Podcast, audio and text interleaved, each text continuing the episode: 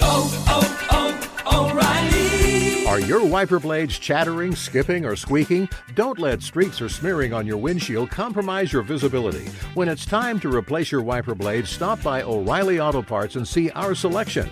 Our professional parts people will even install your new wiper blades while you wait. Stop by O'Reilly Auto Parts today. Oh, oh, oh, O'Reilly. Auto Parts. I'm sure a lot of you guys remember the old ceremonial hunting tradition of eating the heart out of the first animal you kill. Meat from those organs are among the most nutrient rich foods on the planet. You can get those same benefits your ancestors craved via convenient daily capsules from Heart and Soil. Find out more at heartandsoil.co. And remember, use code MeatEater for 10% off your purchase. Welcome to the Wired to Hunt podcast, your home for deer hunting news, stories, and strategies. And now, your host, Mark Kenyon.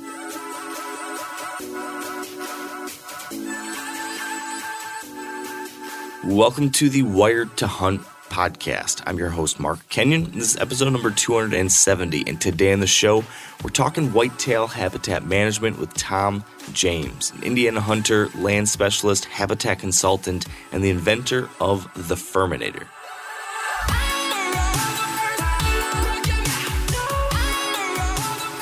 All right, folks, welcome to the Wired Hunt podcast brought to you by onX. And as I mentioned, today's guest is Tom James. And I'm going to say right off the top, I really, really enjoyed chatting with Tom. Tom is currently a whitetail properties land specialist, and he's a habitat consultant, and he films and shares his hunts for an online show called The Management Advantage.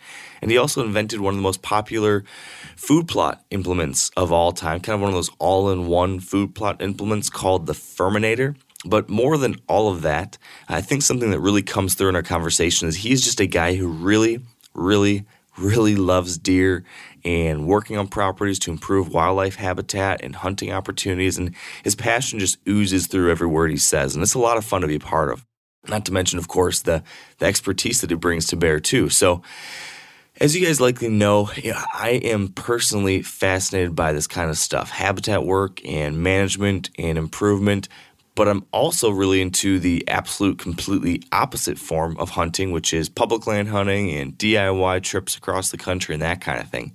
And I've been pretty fortunate to be able to have the ability to go and do both of these kinds of hunting just about every year.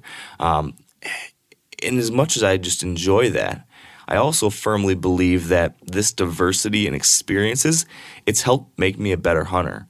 Uh, regardless of even just the actual hunting, I think just learning about these different styles of hunting and these different aspects of knowledge about deer and what deer need and what deer want and how deer use habitat and how deer, you know, or on the opposite side, how to find highly pressured deer on public land, how to set up on deer without being in to manipulate habitat.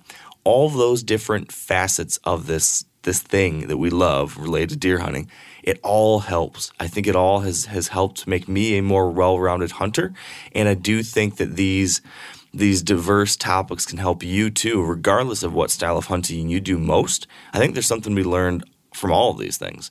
Um, so in today's example, you know, with Tom, we dive into some really interesting things about, you know, how deer relate to timber, what deer need from cover, um, and and on the side of things, if it comes to you know, if you actually want to own a small piece of ground someday or get a small lease someday, um, man, the topics we cover in this one are, are really, really, really relevant. Stuff like you know how to price out land, how to find land and determine how much it's worth, how to determine what you should actually try offering, what's a fair price. Uh, we get into some really interesting things about old field type habitat, what deer need from early successional habitat, how to improve fields, how to build cover out of nothing, um, how to manage timber, how to make money from timber. Um, and then, of course, you know, we talk food too, which is something that we, we as whitetail guys and girls usually like to talk about. So it's just, um, it was just a really enjoyable conversation. One of the better habitat conversations that I've had in a long time, and uh, I think you guys are really gonna enjoy it. So probably, uh, without me rambling on any further about how much you're gonna enjoy the show, you should probably just get to the show so you can enjoy it. So let's take a quick break, and then we'll chat with Tom James.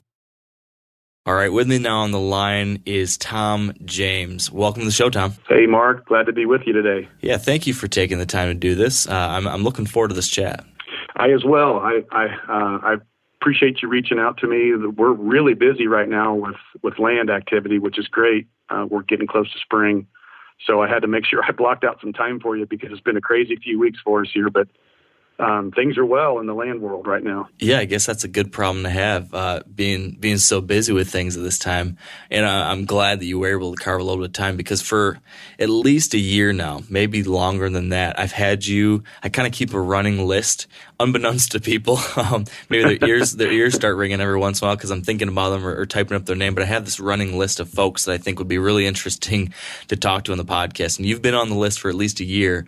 Um, finally made the uh, reached out to you and made it happen. So I I found I can't remember when I first you came on my radar at first, but you you popped up with a big flashing red light for me maybe a year and a half ago or so when my colleague Spencer interviewed you for one of our short little whitetail properties segments that we run most episodes. And um, Yeah. in just like a minute long segment, I just thought what you had to say was was so compelling and interesting. I was like, this is a guy I want to pick his brain in more detail about how you approach managing properties, hunting whitetails, managing whitetails, all that kind of stuff that we love to do. It seems like you've got just a wealth of experience and, and kind of selfishly very relevant experience to me because I'm down in southern Michigan and you are in central Indiana, right? Correct. Yes, sir. Yeah, so we're kind of in the same kind of neck of the woods, and uh, I'm I'm I'm interested to see how you're doing these things. So, correct me if I'm wrong or if I'm missing anything here, Tom. But you are a whitetail properties land specialist. You do habitat consulting work.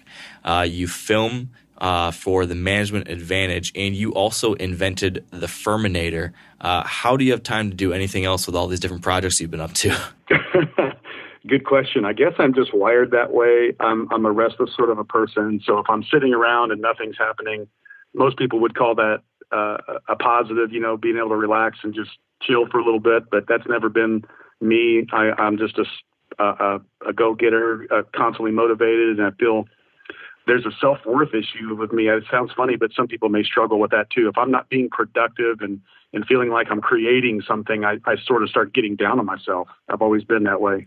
Yeah, I get that. So, so can you give us the the Cliff Notes version of how you got to this point, um, like how you got involved with things here on the not just the hunting side of things, but how you transformed your love for hunting into you know what seems to be now a thriving career? Yeah, and it's all really been just sort of by default. You know, I didn't really seek out any of this. It just fell in place as time progressed by. One opportunity led to another to another. And, you know, I look at that as sort of, I don't think anything happens for by accident. I should say everything happens for a reason in people's lives, good and bad. And, um, I, you know, I don't want to bore you with too long of the story, but going back to, I was, um, uh, a young boy, my folks moved out to the current area that I live in in rural Hancock County, Indiana, which is nothing but really cornfields and soybean fields and patch woods and ditches. But it was a whole new world exposed to me as a young boy that was in fifth grade, moving from near East Side Indianapolis in a suburban neighborhood out to wide open fields and little woodlots. And my mom would just open the door and let me, you know, back in this was back in the 70s where things aren't as well, they may have been, but it didn't didn't seem like um, people were as as worried about what would happen to their children as you are now. And I would be just going days at a, not days, hours at a time every day during the summer, and then after school and before school. I picked up small game hunting, rabbit hunting, squirrel hunting. My dad gave me my first, excuse me, 22 rifle when I was a pretty young boy because he uh, he trusted me and respected me, um, and I, I was real careful and I proved myself to him. Um, so I was constantly roaming. I think one of the things that really segued me into being a true outdoorsman was the ability to run a trap line. Uh, as a young boy, I was wading creeks and setting conibear traps for muskrats, and and eventually worked my way up to catching mink and raccoons, and then eventually, as I got a little bit older, learned how to catch. Now this was back in the day, Mark, when we didn't have coyotes. I'm dating myself a little bit, but red fox was uh, was the prime predatory target around here and and a good red fox in those days, back when the fur market was really booming, was worth sixty to seventy dollars. So that Wow. was uh, pretty cool. You know, and muskrats were eight to ten dollars a piece, and here I was, a sixth, seventh, eighth grade boy running traps in the morning on a Honda three wheeler. That was back before the three wheelers were um, considered dangerous. And I'd get up in the dark and go run traps, and then again in the afternoon when I got out of school. So that really just solidified my my passion just to be out there all the time. You know, between small game hunting and trapping. But it wasn't until I got into college, I went to Purdue, and I started in pre. Uh, um, what actually started in pre veterinary medicine school, but uh, just pay, basically taking prerequisites. But when I found out how difficult that school is to even have a shot at, I decided to change my majors to wildlife biology, wildlife management.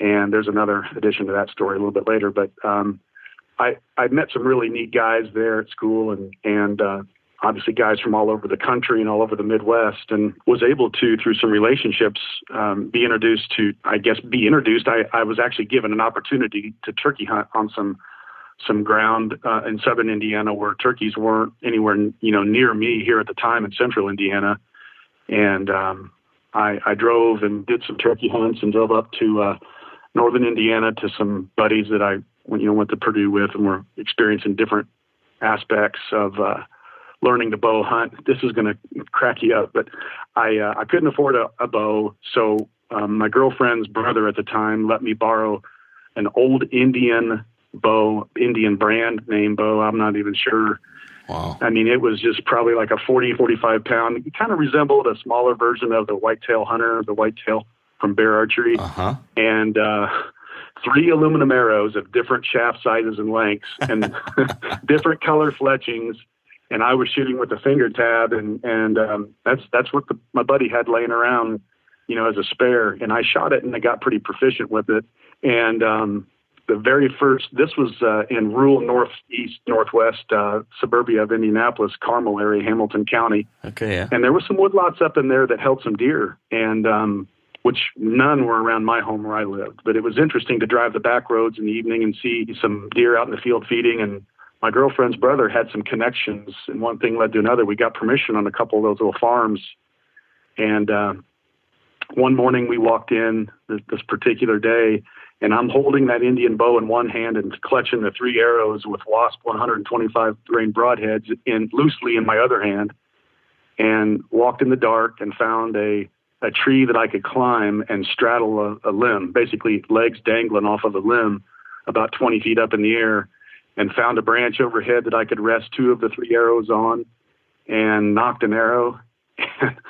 Uh, as as luck would have it, an hour or two later, uh, a young year and a half old six point buck made the mistake of coming within bow range of me, and I shot my very first deer. And that kind of a scenario, without a stand, without a Wow. release, without a quiver, uh, unorthodox equipment, but absolutely hooked me 100% from that moment in deer hunting. So that that that was just everything is just a building block. You know, one thing led to another, led to another. I continued to trap all through college, and uh, eventually um, made some other relationships. My uh, my my wife was a, a, a dear friend from high school, um, but we had gone our separate ways, and I was off to college. But I came home from my my cousin's wedding and saw Laura, who would soon be my wife. But we that was the night we sort of reclicked and started going out again. Um, but right before we got married, uh, one of her best friends from school was related to some folks that live out in West Central Indiana, and um, she had told me a couple times about they've got this really awesome farm and they've got deer and turkeys, and of course you know how guys are like perking up and listening yeah. hey, uh, hey, can you make an introduction to me Uh-huh. for me on that?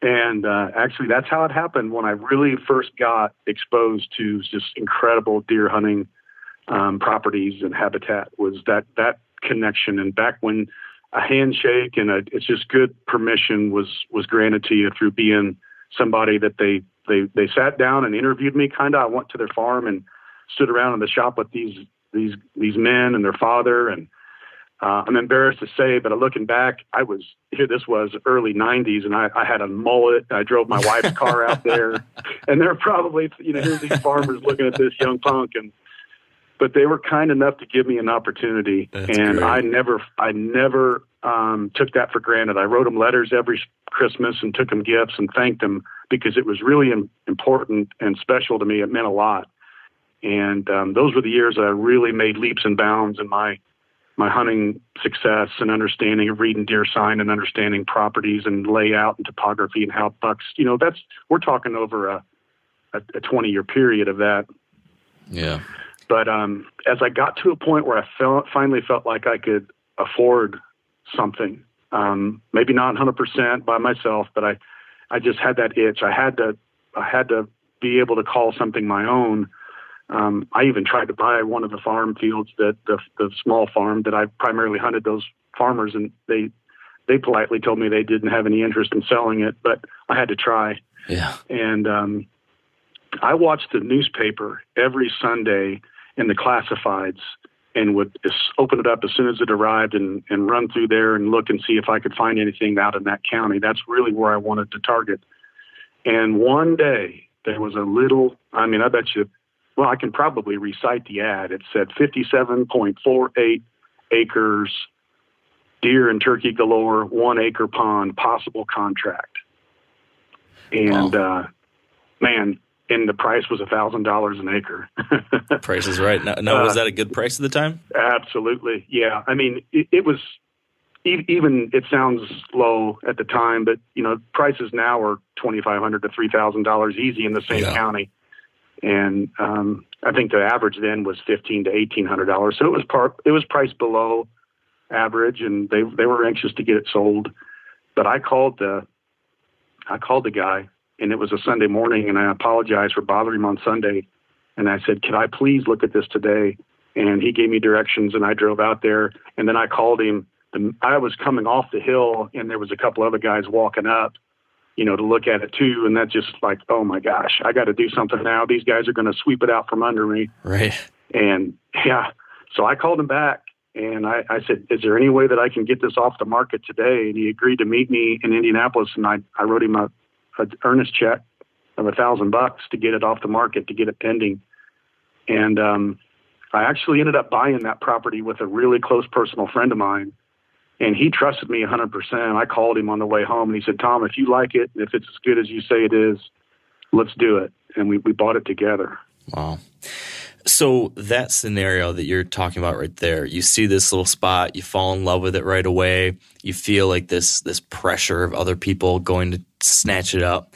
I, I got to believe that happens to a lot of people. I, I can feel it happening to me. Um, Yeah. Is there is there a risk though with that? Because I've always tried to like. So well, I guess let me take a step back. I personally am exploring a similar scenario as you laid out there. I've for a long time wanted to try to buy a, a small little piece to try to, you know, just to dabble in this kind of thing, experience it finally. You know, we've we've had Dan Perez on the show and different folks who've talked over and over about how you can get a small property at a decent rate, find ways to earn some additional income off of it, and slowly build it up. Then someday flip it, and then buy a little bit bigger property. And you can kind of work your way up the ladder. Um, Right. So that's always been like a dream for a long time of mine. Now I'm finally wondering, like maybe I could, maybe I could try it. So I'm I'm starting to explore some things right now. So all these things we're going to be talking about here are, you know, selfishly, I'm hoping it's going to help me through this process if it happens. I hope it Um, will. Yeah, it and will. so so I can already see like going out and stepping on stepping on a property. It's so easy to to fall in love with it and be like, oh my gosh, this is so cool. I can envision hanging a stand here and hanging a food or putting a food plot here, and I bet you I could access right here. Um, I'm already seeing how easy it is to to get stuck on something and then Yeah. never look at anything else or become so attached to it that you're not able to look at the potential downsides or things like that. So I'm trying to like find a way to keep myself mentally in check and not fall into that temptation, but I it's probably a losing battle. so I I hear you exactly. Go ahead and, and, and finish with your question because I've already got some pre pre formed responses for you. Perfect. So basically, I, am just kind of curious, like, what do you think about that? How should someone be thinking about that? Sounds like you, it kind of worked out for you, but maybe it could have been a dangerous thing to fall in love with it so quickly for other people. Is that true? Is that a concern? It is. It is true. I, I've seen both sides of the coin, though. I've seen properties that were just incredible, and you know, I see a lot of properties every day, as you can imagine. And I've taken guys on properties that I would die for if I were in their shoes, and they just are. They're so selective and um, laissez-faire about it that they, you know, oh, I'll think about it and I'll talk it over, and you know, I, I completely agree with don't force it, don't don't um, uh, create a sense of urgency if there isn't one. Um, take your time, think it through, look at plenty of properties. Don't just settle on the very first thing that you see. However, I think there's something completely intuitive within a person. If you're on a on a property and it just absolutely speaks to you and you feel a sense of my gosh, this just feels right and it feels like home to me. And you know, there might be a few negatives that you can look at and can you overcome those or can you can you contradict those negatives or improve them and turn them around? Um, yeah, it's great for a guy to have a sort of a checklist to go through when looking at a piece. Does it have good access? Does it have um, some potential openings? Even if it doesn't have food plot openings, can I make some? Does it have any open ground? What, what is the surrounding pressure like? Is it in a good county that produces trophy deer or uh, better than average? So there's a list of questions that are important to you as a hunter as a landowner that you, I would formulate and, and force yourself to go down through that list because sometimes you get infatuated and you just ah the, the heck with the list, you know I'm ready. Um, but then then you could you could end up with some regrets. And the second side of that though is I um, when it speaks to you and you feel right and the price is right, the price is within what the market is is substantiating for you with some research. Hopefully you've checked into that. I, would say, man, I, I've seen guys that just are so so cautious and so so afraid to make that jump that they've actually let some really good things and opportunities pass them by. So there is a, certainly a balance in there, and hopefully some of those things that I've made comment about the list and the details. Um, I, if I may add this, I probably think the number one aspect or detail about a property that can make a great property horrible or a moderate property incredibly good is your surrounding hunting environment of your adjacent landowners. A lot of us, we're talking small parcels here, you know, and and a bad neighbor or a couple bad neighbors can make your life miserable and make you wish you'd never done it. Yeah. Now, there's always the opportunity to influence those guys for the better, and, um, and you know impact them through management and you sharing your success and trying to teach your friends and or your neighbors. However, there are just some that they're just this way and they're never going to change. And um, you know, you sometimes you don't know that until you get into the situation, and and it's a little bit awkward when you're checking on. Uh, trying to find out information about neighbors and how they hunt and but hopefully you've got a buddy or a contact or an agent that's representing you well um, you know as a whitetail properties agent we try to find that out for our buyers because if there's a tree stand on every side of the property, ten feet off the line facing in, I'm going to tell you. Yeah. You know, and maybe maybe that's a scenario that you can that you can remedy or or mediate, but sometimes you can't. Um, but that that's probably in the Midwest, especially in some more uh, more of the populated areas of the of the not too far of a drive out of town. That's what you're going to find. Um, but when you find one that has no pressure, no hunting uh, evidence around you. Maybe you hear through the grapevine that this landowner next door doesn't allow hunting at all. That's just an, I mean, that's a gold mine when you Yeah. can find those kind of situations. I actually, Mark, I I just defaulted into a great a great scenario. Um, I have an adjacent landowner that has a huge parcel next door to me, and they don't um, they don't take on they they just let a couple people hunt, and they've been that way all through the time that I've owned. So I, I've ended up with a really good low pressure scenario next door to me, and I just man, I found, count my lucky stars every time I go out there because it could have been completely the you know 180 degrees opposite. Yeah, yeah, that's that's great that it worked out that way. And I do think that I have heard so many people talk about the importance of that of that neighborhood. And and to your point though, it does seem tricky. Like how do you like do you just knock on a bunch of people's doors and, and say, Hey, I'm thinking about buying this farm. Uh, can you can you tell me what you're doing back here? Um, Yeah, right. It's an awkward deal. yeah, but I guess it's something that maybe is, is worth doing in a lot of scenarios. Um, you mentioned one thing that I, I would be curious about your opinion on, which was, you know, seeing if the price of the farm was within, within what the market should be in that area. How would you recommend going about, you know, pricing out a farm, determining like what's the fair cost per acre, et cetera, for a given piece? Because I feel like if you're not within that world of real estate or understanding what kind of, you know, tillable land versus non-tillable land costs, all those things. Like I haven't found a great resource that I can like look to that says, okay, in this county, this is what it should be going for. In this county, et cetera. Is there anything out there or Yeah. any way of doing this? I'm glad you asked me that. The old way for us, even as agents, was we we would have to just go to the county courthouse and go to the recorder's office, you know, and just be polite to the ladies there and and gentlemen, but ask if you can um, search into some of the recent recently sold properties and um, they, they, can help you out. Um, if they're really busy, sometimes that's not the highest thing on their priority list. But that was the way to go to go about asking for some reasons. Can you show me um, any woods 50 acres or larger in the last six months or the last couple months that have sold? And you, you can get in there and in a database and find some stuff that way. Um, recent sales are just what we call comparables. You know, something that's in the same county, maybe even the same township, if you can, with a a similar uh, composition of habitat types.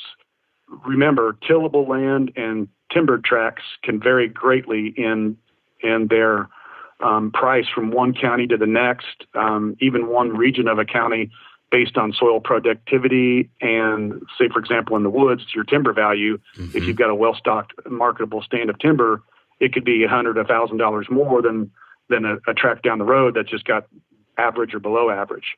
But um, the resource I'm going to tell you about that we've just recently been introduced to within the last year is acrevalue.com. And it's it is a website that you can go on and and sign up a membership. I think it's wow, I'm I'm afraid if I I want to say it's less than hundred dollars a year, okay? Um, I may be wrong there, but it's been a while since I've signed up, so I've, I've I've forgotten. But anyway, you can dial down to the specific area that you're looking in, and you can click on either um, click on a field, and it'll show you what its estimated value is based on many factors: moisture, uh, crop history, Wow. uh, soil types, soil productivity. Uh, but it'll give you the NCCPI rating for a farm field, which may be next door to your woods that you're looking at, and that's like a standardized index for crop production. That a one through 100, I believe, is the top end is 100, uh, maybe 80. Not second guessing myself, but anyway, it'll tell you what the county average is, and you can see how that particular field uh, compares to the to the county average. But but also on there is a sold. So you click on the sold column and you back out, and boom, you'll see all these ribbons show up with these prices, and you just start clicking on farms, Wow. and it'll show you. It'll go back several years all the way up to current, and it'll show you recent sales in the area of what what properties, woods and tillable and combined, have sold for and it's a super great resource for us. And we can also click on download the report, and you can boom, you can hit it, send it to an email address, and share it with your buddy. Um, take it to the bank. You know, there's a lot of ways you can utilize that database for your for your benefit. Um, I will tell you when you're clicking on a farm, and you see you see one down the road that's uh, you know just say it's sold for um, $160,000, and a comparable acreage right a couple streets over, a couple county roads over, sold for 375. Um, take a look at that because usually those larger farms they don't oftentimes break it down into uh, improvements of what structures are on there. So I would just really, if you see a high number or a really no, low number, probably toss those out because there's going to be a, a, a farm shop or a, home or something on there that has positively influenced the price. Or you may see one that was sold from a dad to his son that is, is half price of what you would think it should be. So you you just caution yourself to look at the lows and highs and, and maybe sort of settle in an average Yep. of the middle ground. And, and that'll, that'll get you guys really close. That's that's great. Great advice. That's a really helpful resource. It sounds like I'm definitely have to check that out. Um, Yeah. So so chat with the neighbors, doing some research like this. Um, what about when you're when you're walking a farm for the first time? Let's say it caught your eye online, or maybe you're working with an agent or a specialist, and they said, "Hey, here's what I think you should look at." Um, I mean, I've talked to a lot of people. I've done a lot of this kind of thinking eh, myself, so I know there's some basic things you should be looking for. And you kind of touched on a lot of these earlier. You mentioned looking for possible places to plant food plots, looking at the cover, looking at possible access. Um, are there any things kind of next level that people maybe overlook, or anything that you just think is so so important it's worth drilling into a little further, as far as what to pay attention to when you're you know looking at it that first time or, or doing sub, several walkthroughs trying to make a decision? Right. That's a good question. Um, sort of a 30,000 foot above thing I would I would sort of base things on, or at least maybe take a look at it. But of course, the record books are really good resources. You can look in, say, if you my home state of Indiana, you can go into the Hoosier Record Book or the Boone and Crockett Book and, and look at some counties that are that are notable in producing more. There's a reason for that, and that's nine times out of ten, it's because those those areas of the state have highly productive soils. Soils create growth for better plants, which ultimately create bigger antlers. Everything's based on soil productivity in the end. So if you can just if you have no idea where to start, that might be a starting point. Um, and then and even dial that down, whittle that down a little farther to townships within the county that might be more productive. Um, when you're looking at properties in general, like listings or write ups, of course, it's sad that the mom and pop real estate companies don't really show you anything other than one aerial photo. They don't really give you a lot of detail because, just frankly, some of those folks just don't know what what a woods is different from a woods from a woods. You know, that's Sure. all the same to them. But um, when when we list properties, and I know there's others that, that try to mimic this too, but they we we're going to show every detail that we can that we feel is going to be important to a buyer. You know, water sources, where you park, um, is there a gate? How do you access? Is there a trail system through it? Is there a pond for fishing or other? Is there a good cabin spot or a place to put a camper? Is there power down at the road?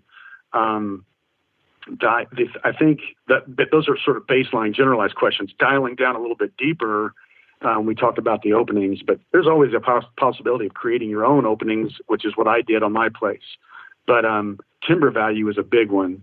And if you don't know um, what you're looking at and you don't know that the particular agent knows what timber values are, are currently and what this property may offer you, it's always a good idea to take take somebody along um, or or have uh, you know have somebody in your back pocket, a consulting forester that you can call on for advice, or or maybe even take some photos of the, some of the trees that you're seeing that are larger, because the- there's there's several things to be said about timber values, and obviously it'll help you create some income over a perpetual period of time if you're managing your property as a long-term sustainable timber property. But there's also the the advantage of converting an older stand of woods into an ideal whitetail habitat, which luckily for us includes harvesting some timber. And those two go hand in hand. So if you see a big giant set of woods with large trees, um, a lot of people ooh and ah over that, but that's that's the worst case scenario for great whitetail deer habitat. But man, it could create some income for you immediately, and then allow you to enjoy the process of converting woods into ideal scenario for whitetails for food and cover. Um, but also responsibly. I mean, we do, you know, I, I like to think about doing a harvest on my property every five to 10 years because I'm not, I'm not cutting too far down into the size base. That's, I've always got a new crop of, of marketable trees coming on in five to 10 years. Um, those are things to think about. I, prevailing wind is a big one for me too.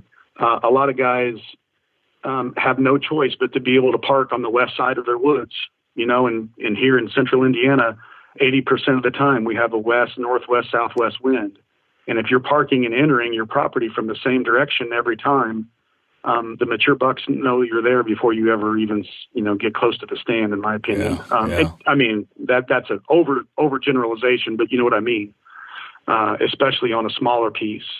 So wind direction and the ability to um, have several different possibilities or or choices for points of entry is really key to to not pressuring these smaller parcels and and and having the best success and most fun in hunting them. Now, a lot of you guys are familiar with the old hunting tradition of eating, you know, some organ, the heart or a chunk of liver off the first animal you kill. I had that when I was a little kid, and it was a big deal. Organ meats were always prized by frontier people who knew the importance of getting a lot of different minerals and nutrients. And as often is the case, those guys were onto something because organs are among the most nutrient rich foods on the planet. And you can get the same benefits your ancestors craved via convenient daily capsules from Heart and Soil made exclusively from regeneratively raised, grass fed, and finished cattle. Heart and Soil's unique freeze drying process means all those important nutrients are trapped in ensuring you experience every one of the benefits of nature's superfood in a clean, convenient, taste free capsule. Find out more at heartandsoil.co and make sure to use code MeatEater for 10% off your purchase. That's heartandsoil.co. Use the code MeatEater. O'Reilly Auto Parts are in the business of keeping your car on the road. O'Reilly Auto Parts offer friendly, helpful service and the parts knowledge you need for all your maintenance and repairs. If you're confused about what part you need, like what wipers are going to be the best, what replacement headlights are going to be the best, go into O'Reilly and talk to the people that work there because they're great and they're super friendly and they'll get you squared away where you walk out knowing you got the right thing.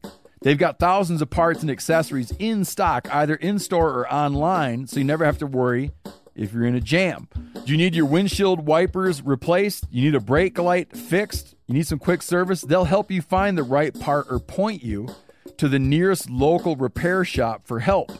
The professional parts people at O'Reilly Auto Parts are your one stop shop for all things auto do it yourself and you can find what you need in store or online. Stop by O'Reilly Auto Parts today or visit us at o'reillyauto.com slash meateater. That's o'reillyauto.com slash meateater. What was that feeling like for you when you when you pulled the trigger on that first property, your 57 acres? Uh, tell me about that. Um, just uh, it's just complete elation. You know, it's just like a dream come true. It's like winning the lottery. I don't know. I can't explain it in enough detail, but um, it's just jumping up and down, walking outside of the out of the closing company, you know, and high fiving. And man, it's finally happened. The very first, the very first um, one that's really truly going to be mine. And yeah, it's a feeling I'll never forget. And I may say this, you know, I'm 50. I'll be 53 in July and that first piece we bought 23 or 24 years ago, I get the same feeling every time I open that gate and drive up there and park the truck and get out and just, ah, you know, look around and man, I can't believe it. This is mine. And there's just no, no greater feeling in the world. There really isn't. And unlike, unlike some, I, I've, I never was really interested in um, flipping and turning and getting the next. I always immediately felt like this feels so good and so right. I just want to try to add to this right here if I can over time. Yeah. And luckily, I was able to do somewhat um, of a, a, pretty decent addition just a few years ago. But um, yeah, there's no greater feeling, man. Just uh, finally getting it done and signing the papers and getting handed the keys. And the first day you go out there, the first step on it is just it's just it's indescribable. Oh, I can't imagine. Um, and you know, you you mentioned that uh, additional piece you got. I, understand that you had a pretty nice scenario where a neighboring landowner was going to sell, and it was kind of bordering you on two different sides. Can you tell me how that all came together? And, and, and, correct me if I'm wrong, but I think I heard like it was a deal where you weren't sure you could afford it, but you thought it's kind of an opportunity that comes once in a lifetime. I got to find a way to make it happen. Like, how did that all come together? That's a great question. That that story is just loaded with twists and turns and sleepless nights and and uh, feelings of despair. And I mean, you know, sometimes uh, a deal comes along that you can't afford not to, but you can't afford to do it either. It, and, yeah. and I was trapped in one of those scenarios. Um, not to get too deep into my personal um, financial situation, but I'll tell you guys that uh, when the market crashed in 07 and 08, I, I was still running a full service, full time landscaping company. I had invested heavily in the Firminator food plot implement, as you mentioned earlier, that we had just created, and we were really taking it and launching it to the next level. I just heavily invested in engineering and design and um, machining work and uh, stockpiling uh, product for manufacturing because we just released the the Firminator Generation Three, the G3 model. So man, we were just looking looking at the uh, future with just wide, eyes wide open. I say we, my wife and my my daughters and I, everything was looking great, and uh, the the industry received it well. All the all the feedback that I got from clients was out, outstanding. Everybody was thrilled with the machine, and then everything just went crashing down. Um, in, in a matter of days. And I say that because I was still running a you know a 20 something year old company that was we we did full service landscape design, installation, and maintenance here in Indianapolis. and uh, had a lot of big end clients that we did renewable contracts every year. And, and when you start relying on that, that's sort of like a, a, a, just a cash flow. Obviously, it was feeding my family and taking paying our bills, but I was also financing and funding these these side things with that. Um, I, I didn't have any investors. I did everything on our own. We didn't take any money from anybody. Well, you know, my dad here and there gave me five grand, ten grand. I paid him back, and, but I'm talking like big, big money. You know, so um, when when things dried up, uh, I I I lost all my big accounts within a week, and a lot of the custom builders that I worked for were didn't answer the phone the next day, and wow. we got left left to hang on a lot of payables that we never got, and I had a big you know I had a lot of employees that counted on me, and and things got really really tough. Um, and it in on to this day, I don't know that we've completely fully recovered, but we're close.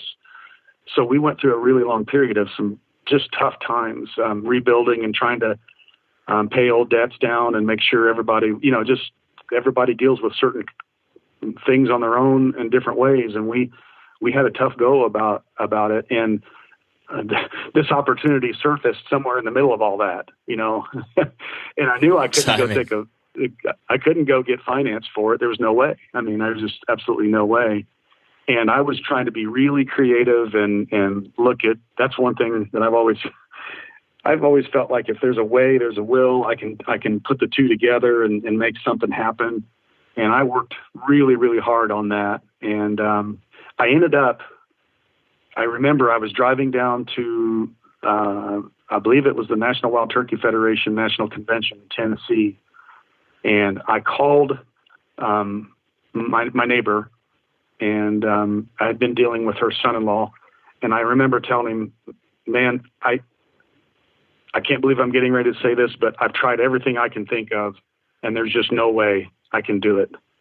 I said, "I've I really, really it, it sickens me to say that, and I I don't know. I, I just I've, I guess I've come to have a peace about letting it go." And uh, I really appreciate you letting me have this time to try to work out a, a way to make it happen. But it Mm, God's got other plans, I guess, because I, I've I've run into dead ends everywhere I've went. And I said the only only way that I could even possibly do this is if you guys would consider giving me a, a short term land contract. And um, and I knew that wasn't their their preference. They were trying to uh, free up some capital for uh, for for family reasons and um, I just remember hanging up the phone and just taking a big sigh like I just did there. And, and, and I, funny, Mark, because I actually felt pretty good after some, sometimes that the stress can really wear a guy out and, and it had been on me on that deal. So I remember it felt kind of good to say that even though I was about to cry. yeah. And, and, um, as it would be, he called me back um, a week later and said, "Hey, we we've talked about this, and there's nobody else that we would rather have this than you, and we're willing to work with you on a contract." Wow. And knock on wood, thank God they they they did that. They did that with me, so um, I, I was able to acquire the adjoining 62 and a half acres. That's amazing, and and that must Yeah. have been a huge, huge new project and, and level of enjoyment to, to then kind of see your your property and the projects you've been working on kind of ripple out through this new area, right? It did, yeah. And now, um, now I had access to a lot of the ridges that I felt like the bucks were betting on. Um, I had access to a 17 acre interior crop field that I knew was a uh, an evening destination field for all the whitetails. You know, my my two three plots up in the timber were basically just um, stopping points for the deer as they worked their way down to the bottoms, and we had some great success with that. But now I had a destination field that we can do some fantastic things with. And, and it's funny that you say that because we just now, um, I'm ready to pull the trigger starting next month. I'm converting that 17 acre field to all habitat, but it's still going to have some really large uh, cove food sources, food plot locations in the end. One's going to be uh, corn and bean rotational, large ag. I say large. It's going to be three or four acres, and then an annual field on one end, and then a, a clover buffer all the way around it, basically a road. Warm season grass mix of big blue, Indian, and switch, um, all through the sides, and then a, a center planting of late holding oak species, late leaf holding oak species for a tree planting down the center of it. Um, you know, 3,000 plus trees. So I I'm really excited about that because it, it's going to just take this to the next level. It's going to take a few years, obviously, for it to begin to take some effect, but I say three years from now, I'm going to start seeing some pretty big results. Wow. So, can you walk me through why you're doing that? Because right now you've got a 17 acre destination food source, it sounds like, that was pulling a lot of deer into this area. What was the, why was that not ideal? And why is the new situation better? Um, it, it's, it's more food than they needed, number one. Um, that may sound crazy to some people, but I think in, in my area where I'm at, the missing component is early successional, either old field type habitat or warm season grass fields, that, that really big thicket brushy edge. So I'm creating a thicket with my tree plantings in the middle. Yeah. Um, you know, they'll have rows between them of weeds and grasses and, and I will plant them in a cover crop of clovers and, and sort, sort of keep things at bay to just to get the trees up and going. But my ideal scenario is to let that thing flush with tall grasses, uh, knee, to waist high grasses and forbs, and then let as the trees begin to blow up and they'll they'll be in there holding leaves. I'm gonna I'm gonna mix in a, a decent component, uh, a small percentage. I shouldn't say large, but a, a small percentage of eastern red cedars d- uh, dotted throughout that, just for a an evergreen component in there, not too heavy, not too light. But I believe I'm going to be adding and providing a new habitat type that is lacking. Yeah. And uh, and I really believe that I can hold um, more mature bucks on the property with uh, you know literally 12 to 15 acres of just thick, dense, absolute nasty bedding cover with great foods right out you know um, 100 yard step out of the out of the grass. Yeah, that Um, that brushy old field habitat's hard to beat. It is, and I'm creating those uh, along with the warm season grasses. And the cool thing is the the clover road is going to be um, 16 to 32 feet wide. Uh, six, excuse me, 16 to 24 feet wide, all the way around the perimeter, all the way around the, the tree planting, and all the way around the crop. Where, where every edge touches, there will be a clover buffer road between it. And, um, you know, for me, that's access, but it's also a fire break. And it also doubles as a great food source. I'm going to have chicory and clover, perennial clovers in there combined. So when you add it all up, there's um, two and a half to three acres of clover just in the fire break all the way around the field. And not to mention, you'll have a four acre ag field of standing crops. I'm going to leave the beans and corn stand every year. The, the deer will finish them up, they won't be harvested. And a rotational uh, cove at the other end of the field, which will be uh, uh, annual greens and grains. Just to complement what I've got going up in the timber, by the way. So when you add it all up, there's going to be I have four up there now. We'll probably have about 12 acres uh, total in food. Wow. When you add up all the woodland plots plus the fire breaks plus what we're going to leave standing down in the bottoms. And and this area is primarily outside of the, the, the food sources you've created. It's primarily though big timber. Is that right? Big timber on the hills and large ag fields in the bottoms and on some of the tops. Okay. So you've just got these real good traditional breaks, you know, the uh, and there may be several hundred contiguous acres of timber in certain stands.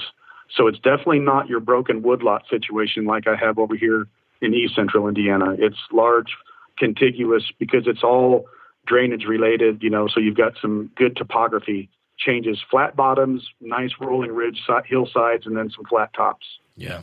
So something you mentioned this uh, this thicket you're trying to create there in the middle of what's now a field. You talked about planting some oaks. You talked about putting in some little cedars. This is something I've always wondered about because I've wondered, you know, if you buy a little chunk that's just a wide open crop field, maybe, and thought to try to convert that into deer habitat, like what would be the right way when, for, to to create to create cover from the ground up? Is it, you know, drilling in native grasses or warm season grasses and then that works up? Or something like what sounds like you're doing planting some trees. But are you and i might have missed this because i know you mentioned i think you mentioned putting in some clover or something within there. Um, correct me if i'm wrong on that. But what is there anything else you're doing for the thicket part other than planting the trees or you, you, what else is going on there are you going to do anything to encourage certain types of forbs and native things to come back up or what's the strategy there I'm I'm really going to rely on the seed that's in the soil bank, and I, I think that's a pretty safe bet across much much of the range. here where we deal with in the Midwest. Um, I will say the reason I mentioned throwing some cover crop, I'll probably put some winter wheat and perennial clover in the rows in between the trees just for giving them a heads up advantage, head start on getting a few years and uh, uh, above comp- competing adjacent weeds and um, you know other plants. I think what I'm trying to accomplish there, obviously, it's a food source, but I, I want to suppress some weed growth until my trees can get several years of age on them. And, Gotcha. and you don't have to do that. I know of many, many successful tree plantings where all you do is throw them in the field. I say throw them. You plant them in the field in the rows. You go back occasionally with a herbicide and spray just along the trees, just in a band on either side of the tree, and whatever happens in the middle happens. And um, I, I'm I'm prepared. I'm a little bit more of a, a maintenance freak. I don't have to have neat and tidy like I used to when I was younger, so I understand and appreciate that a dirty, weedy thing is a good thing in many cases. Um, but I want to give those trees a head start to not have um, immediate com- competition with adjoining weeds that could canopy out and, and shade them and rob sunlight and nutrients and moisture from them. But my, my plan is, Mark, to basically slowly just let those clover buffer strips between the rows just, just go back to native plants. Um, now, of course, I'll keep an eye on that. I don't want multiflora rose and privet and, and, and Japanese honeysuckle and things like that popping in. But if it's ragweed and brome, sedge, and grasses and things like that, I'm, I, you know, I'm all for it. Yeah, so that's what I was kind of wondering about. So it sounds like there it's important to know to kind of know your weeds, to know your native forage, and then to go in there and selectively select out certain things and apply herbicide to the bad stuff, and then allow the good stuff to grow. Right? yeah, that's much much easier than trying to promote good things. Um, just let let Mother Nature happen, and you can spot and select. And if even if you have a little bit more of a uh, of a blanket competition than you anticipated, you can certainly, you know, throw a two four D on it to kill everything but the grasses, or uh, you know the other way around, or or just do if it's it. Most cases you'll find that it's it's easy enough to ride the roads with a on your four wheeler or side by side with a, a tank sprayer in the bed and just spot spray and you can really, I mean, uh, one guy can cover a lot of a lot of ground in no time flat with that.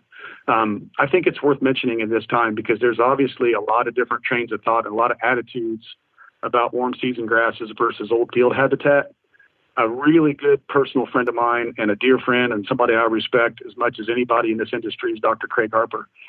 And he talks a lot about just putting away the mower and let a field just be a field. Let it do Yeah. what it what it does, and it's and it's the uh, as good or better habitat than anything you could plant, including warm season grasses. And I agree with Craig in a lot of levels, and, and I just think that there's uh, the stands of warm season grasses that I've been able to grow here in Indiana.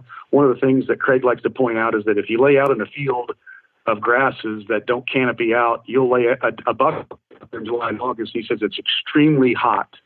And I, I can understand that. Um, and I've seen some poor plantings that haven't done as well, where the sun is beating the ground.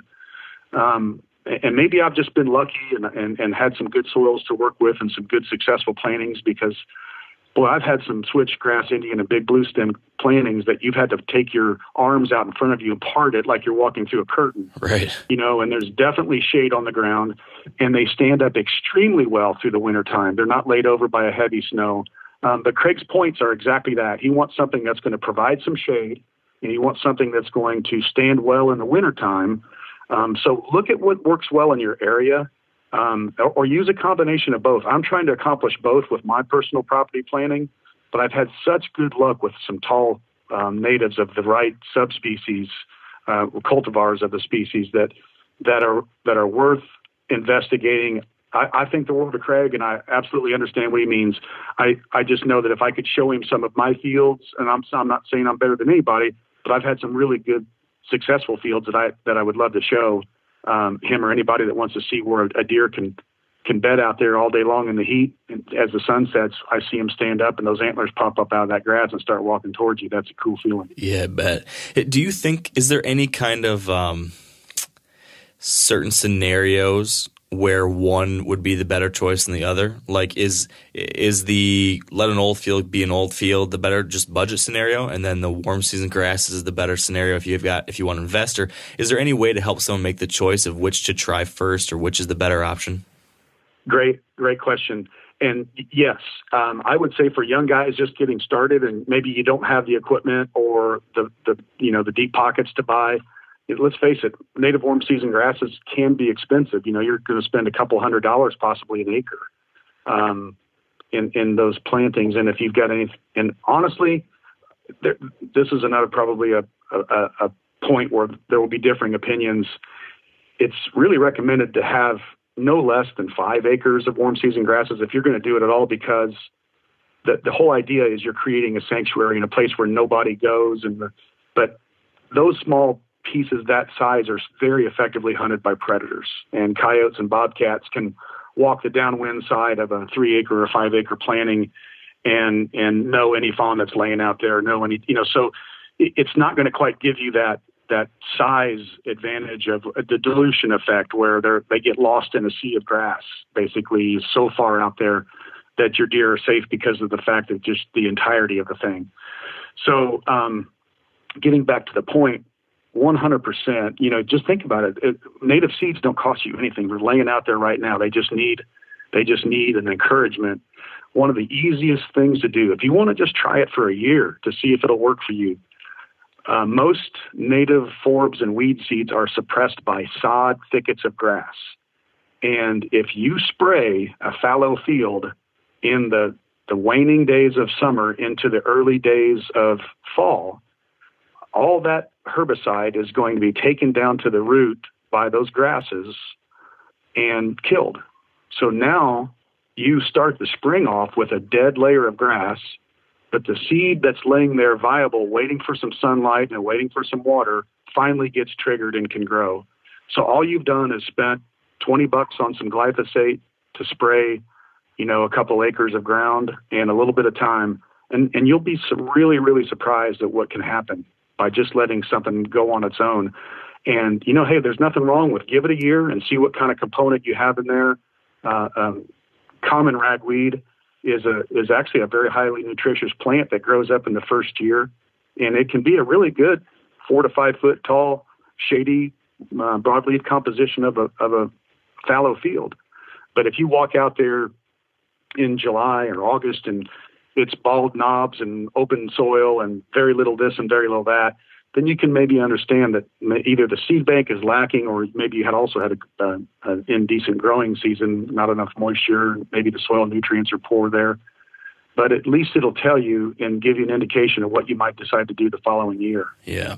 Now, can you explain to me the rationale for the timing of your herbicide application, why not um, spray, you know, first thing in the spring when everything's just starting to grow again, so you could have a, a stand of, of new native vegetation that first fall?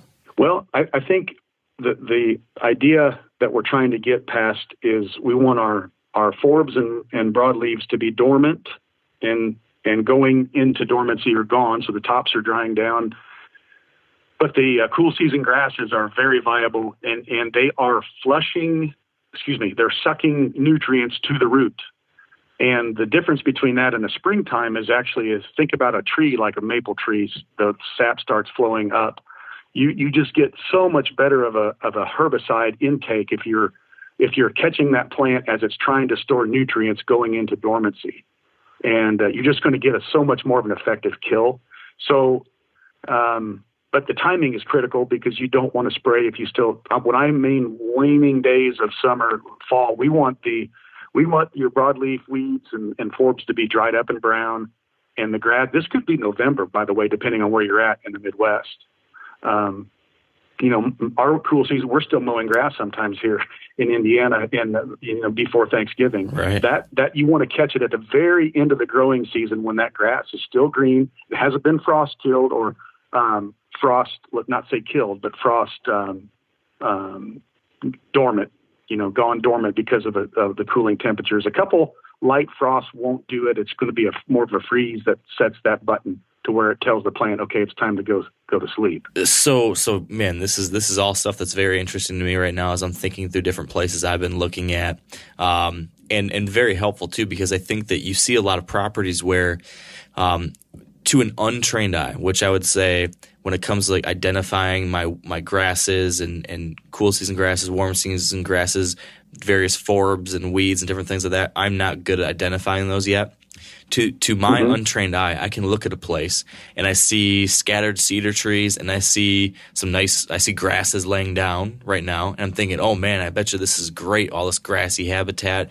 and these scattered trees and everything." But it's probably some of those low quality grasses that you mentioned, some kind of brome or whatever it is that's very low yeah. quality and, and if right now it's all laid very flat to the ground that's another indication it's not the best stuff right um, correct so there's ways that you can, as you just said, with herbicide, I could probably improve that composition through a little bit of smart management versus just letting what's probably a non-native grass, probably what's in there right now, anyways, right? Well, it's probably a native grass if it's tall and has that that wispy look, like a a very common um, rough field grass is is broom sedge. That's really really common. But we're talking about the carpet grasses, you know, like your tall fescues, which yeah. is uh, Kentucky 31, which is the stuff that the old cattle farmers used to plant everywhere. It has a broad green, uh, wide grass blade. That yes. If it comes up in your yard, it looks ugly. You see that clumpy grass out there. That that is a that is a perennial grass, and it's a sod forming, thicket forming grass that will just out out compete everything. So the taller grasses, um, even if it's a knee high like a sedge or something in that family, those aren't necessarily uh, they're they're more than likely natives, but they're not necessarily a bad thing. But they make a good very, very, uh, very importantly, they make a, a, part, a component of what would be a good stand. Yeah. Um, so if those things are popping up here and there, they're they're they're just getting an opportunity to, to poke through some sunlight and trying to grow. Yeah. Um, Mark, on that, there's a couple other methods that we didn't touch yet when it talks about when we want to talk about possibly letting an old field do its thing, uh-huh. and that's running a disc through it. Yeah. Um, a disc or fire but by scarifying the soil, uh, a real common practice in a lot of um, wildlife management plans is to do what's called strip disking, where you just run a disc through the soil and disturb and and just basically free up some uh, seeds that are waiting there for an opportunity to grow. And that could be in conjunction right after a burn, uh, excuse me, a burn down. Uh, what I meant to say when you kill some things with herbicide. Um, sometimes people will just run a disc through a green uh, fallow field and and um, springtime, honestly, you know, there's a there's a difference between getting a better stand of forbs and and encouraging more grasses to grow by by when you disc it either in the spring or in the fall.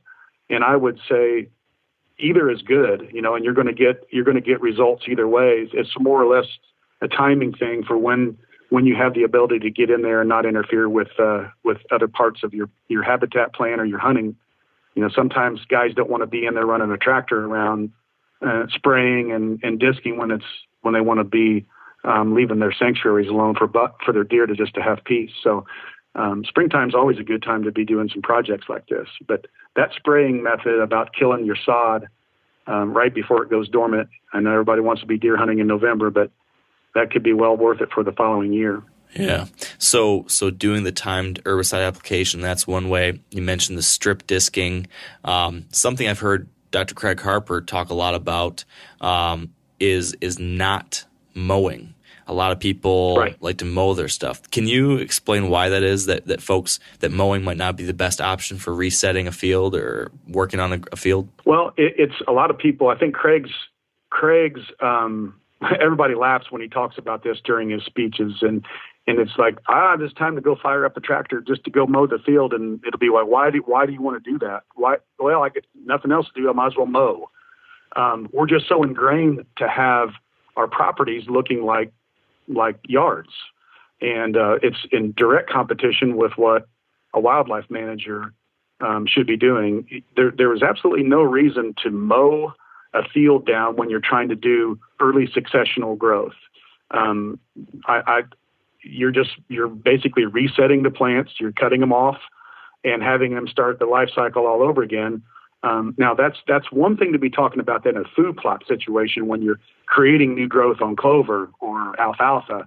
that the high protein comes up. But we're really kind of comparing apples and oranges here. If you're trying to grow some structure with some, so basically, you know, food and cover together where you've got a mixed field of grasses and forbs and weeds, beneficial weeds, don't break out the mower.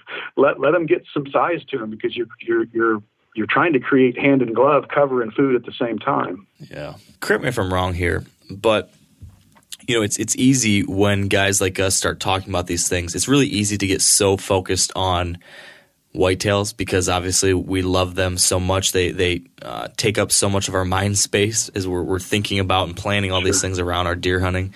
Um, but new f- or old field growth or whatever it might be, f- building early successional habitat, that really benefits all sorts of other wildlife too. Like if we look at what we're doing on a property, not as just creating a better deer hunting situation, but also managing the entire you know wildlife population and trying to benefit things at a at a higher level. Isn't this one of the best ways to do that? One hundred percent. And I will say now is a good time to point out um, if there's if we're at odds with anything with a multi-species beneficial planning, it may be going for the densest, tallest warm season grass planting you can find. And I, I'm guilty of that because some of well, my, my property number one number one goal for me is is thick, nasty, gnarly deer bedding habitat. Um, yeah, it's true. Big blue, Indian, and switch, the, the big three, are bunch grasses, which means if you got down on your hands and knees and crawled through a field, you're going to have a clump here, 15 inches over here is a clump, 12 inches over there is a clump.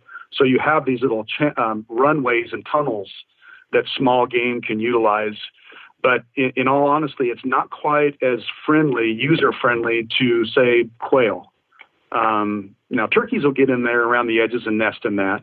Quail like a little bit more of a uh, to, to, to have the ability to fly up out of that. They, they tend to get a little bit too bogged down in the really tall grasses. So, um, multiple species benefit probably the most from an old field habitat that's managed correctly um, and then reset accordingly when it's when it starts to mature, it turns into saplings, which turns into young you know young forest and on down the road, on down the line. But um, warm season grasses can be tailored in their mixes and blends to be. Uh, you throw in a, a, a few short grasses in there as well. You throw in some some forbs that have some seed component to them when they mature that are known for seeds that are beneficial, like uh, partridge pea is an excellent one for for quail and you you can if depending on what your objective is, you can you can tailor a warm season grass, planting to be sort of full spectrum and and be uh, uh, the law of averages be, benefit everything. Um, and I just I'd revert revert back to that explanation for me using the big three in a in a tight dense planting is is just strictly for nasty buck bedding habitat. Yeah, and it definitely seems like there's a place, there's a time and place for everything, right? And um, exactly. and and kind of speaking back to the deer side of things, though, and and this probably benefits a lot of other things too. But when we're talking cover, we've we've spent a lot of time not talking about fields, either converting a field, an old crop field, into early successional habitat, or managing a field that's already there. Um, what about the other big section of your property? And a big section of some of the places I've looked at personally that are currently mature timber big timber. Right. Um, I know from uh, a video I watched of yours from a handful of years ago, back to this uh, this new property that you picked up, the adjacent farm. That uh, and, and correct me if I'm wrong on this, but I believe you looked at timber harvest on that property as a way to help supplement some of your, you know, help supplement income and, and help pay for some of that maybe. Um, can you talk a little bit about how we should be thinking about, you know, finding the right way of using some kind of timber harvest or management to A, benefit wildlife and to B, maybe help with the economics of the whole deal?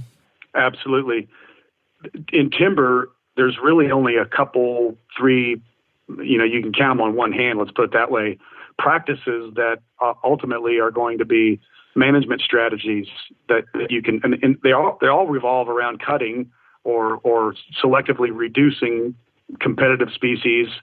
But I like to think of the easiest way that you can get the most improvement on your property, and it won't cost you anything. As a matter of fact, it puts money in your pocket. Is a selective timber harvest.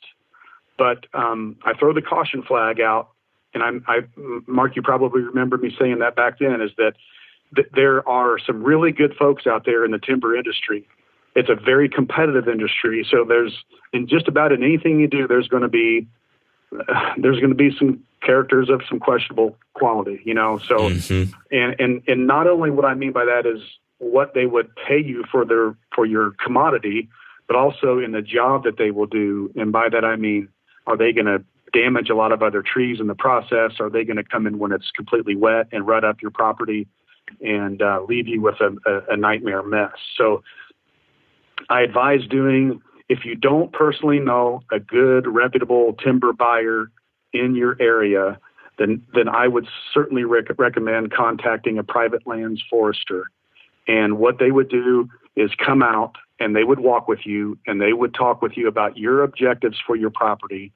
And uh, like me, I've got a friend of mine that's a timber buyer, and I've got several friends that are forestry consultants. And after years of doing this, I feel comfortable having conversations both directions with these guys. I tell my forester, I want to take every oak tree on this ridge that's 20 inches or larger, and um, you know, leave leave um, anything that uh, 18 and 19 and down for the next five years.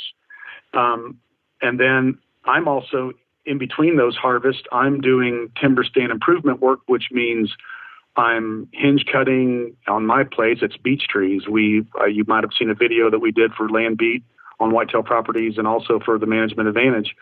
A couple episodes based on on on hinge cutting, but with what you have to work with, everybody's got a different composition.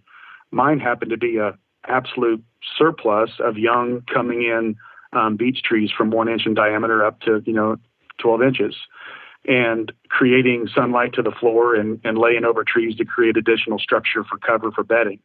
Um, but where I'm going with this is a, a good um, managed timber inventory harvest can result in the opening of your canopy, some dollars in your pocket, new growth for the next 15 to 20 years that will be friendly and beneficial to your wildlife, and um, the ability to go in and manage in you know around and uh, in between those harvests to to create an, an ongoing perpetual situation. Um, I, so back back to the back to the uh, uh, consultant. He will mark the trees for you and basically give you an estimate of value based on the size, which relates to total board feet. And there's a market value for each particular species based on the current conditions. And then it's pretty simple math to do number of board feet times the dollars per board foot uh, to give you a, an estimate. And he can even put the put the property out for bid to several uh, timber harvesters and um, see who bids on it. And he can also say, "Hey, this guy has always done a good job for me," or you might watch this guy a little bit close. You know, so you're going to get some inside scoop there. But you're basically going to Yeah. have a supervisor that's working on behalf of you to take care of you to make sure that things are being done.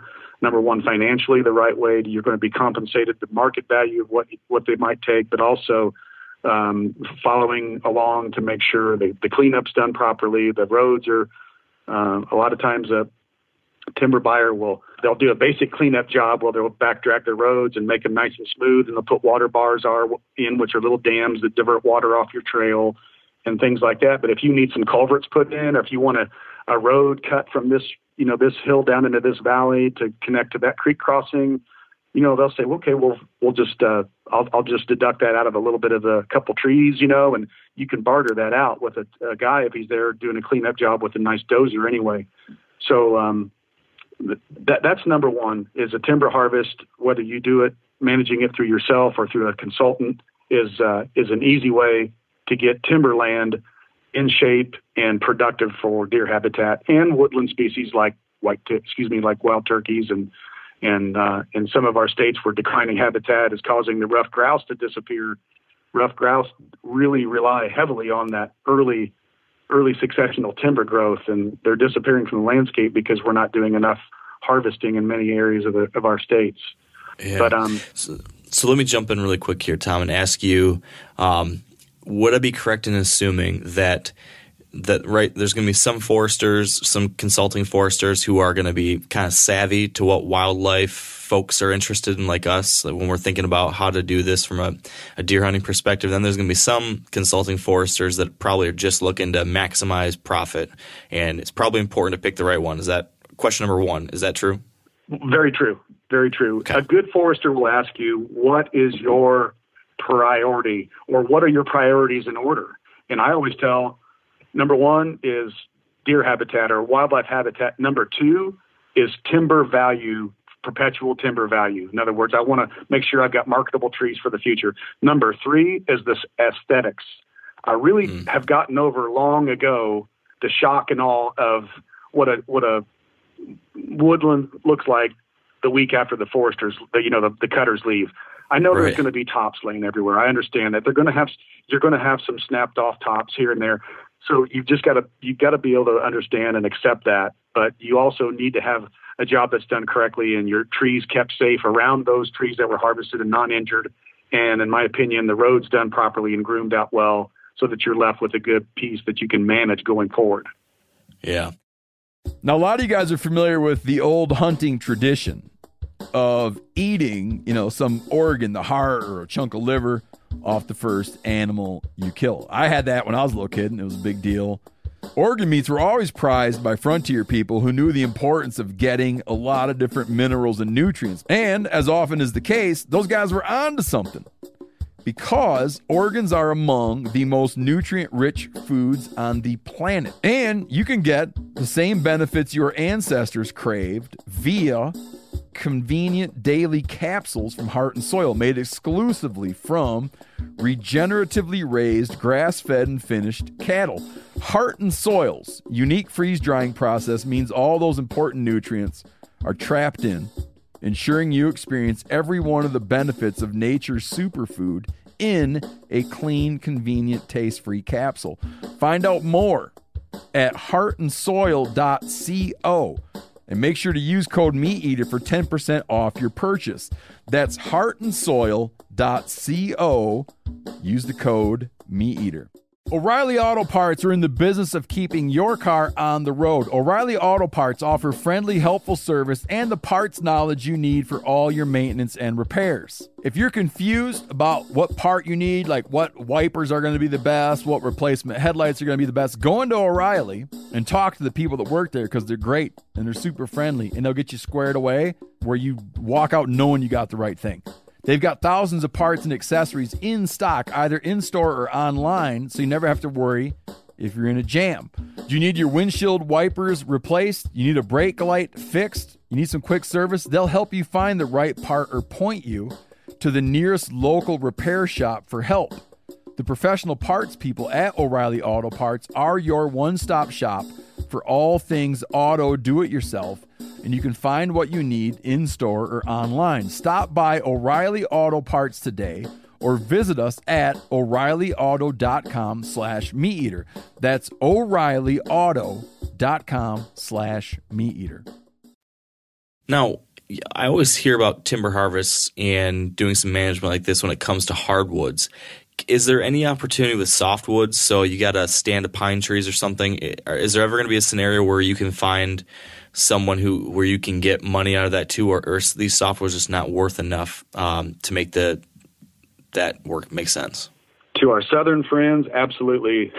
if you're down below the Mason Dixon line and uh, really strong in Alabama and uh, Georgia, uh, the Carolinas, timber production down there means means pine plantations, and um, so the the market, the the mills are set up to feed the market down there for pulpwood and paper and and lumber that that that relies on that particular uh, type of wood. Up here in the Midwest, it's much, much tougher, tougher to find that. I won't say that I've not seen buyers that have found a market for softwoods, and I've seen some of my friends and customers that have sold some. But it's it's it just the the whole thing about supply and demand. It's a completely different realm. We're in a different universe from those guys down there. Um, it is possible, but it's I wouldn't I wouldn't count on it. Um, if if you find a way to sell some pines up here, um, I, I, would consider yourself pretty lucky. Okay, that's good to know. Definitely good to know. Um, you mentioned hinge cutting. That's something you know we've talked to a lot of people about hinge cutting. It's a very popular method for improving cover, for managing some degree of timber, and I think probably the thing about it is it's the most accessible. Right, anyone can go out Yeah. there with the proper equipment, chainsaw, and proper safety equipment, and and start making some changes that can result in pretty quick, you know, deer behavior changes too. Exactly. Um, yeah. We won't i don't think it's worth going through the basics of what hinge cutting is since i think most people know about that now. But is there anything anything that you've seen as far as popular best popular what am i trying to say? Are there any types of advice out there when it comes to hinge cutting that you've seen that you want to say oh, oh no please don't do that. Like are there any kind of Yeah. myths you need to fix or or or just a couple next level things we should touch on on that topic? Yeah, I would say, um, I- just for example, being around some some professionals in, in the forest forestry industry, and hearing how they have sort of a, uh, um, it, I guess a pet peeve with with hinge cutting because, frankly, they've seen they've they've seen it run amok and, and possibly way overdone incorrectly, and and um, you know these guys are are trying to tell you there's better ways to manage for timber. Um, but here we are as wildlife guys trying to manage our timber for wildlife too. So I, I would say cautionary is just to make sure you can identify your tree species. That's number one. Um, I I don't think I've put a chainsaw on one single white oak or red oak tree while hinge cutting on my property. 99.9% of it has been beech. And again, I'm that's specific to me. I'm not saying another guy that has 100% all oak timber on his property isn't going to find it fine to eliminate and hinge over a bunch of three and five inch white oaks. That would, you know, that would horrify a forester in some situations. But um, the, uh, the, the I think it's very, very important. Understand your tree species and which are mass producing, which are wildlife friendly, and and have timber value. Luckily for us, the highest valued lumber um, in our woodlands here in the Midwest also are acorn acorn producing trees. For the most part red oak white oak white oak is the king right now. Probably always will be in the oaks. But also um, you have you have hickory walnut. Yeah you could say deer won't utilize um, the walnut but it is a it is a nut producing tree and it is a highly valuable wood. I mean it's it's it probably reign, reigns supreme over even the white oak for the, the right the right walnut tree as far as market value board foot value and then um, the probably the one that uh, that's not a mass producer here in the Midwest is the sugar maple, um, but it's a valuable hardwood. It, it, it's a good furniture wood. So making sure you can identify the trees that have potentially mass and market value and avoid cutting them unless it's absolutely necessary. And is it one could argue is it necessary? Um, but if you're if you're trying to free up um, a, a 16 inch oak with 25 small oaks underneath it, yeah, I might I could see where you might want to hinge cut some of those. But um, a lot of foresters bristle at that because they're they've just seen guys that have went in willy nilly with a chainsaw and done more damage than good. Um, but then again, it's all it's all subjective.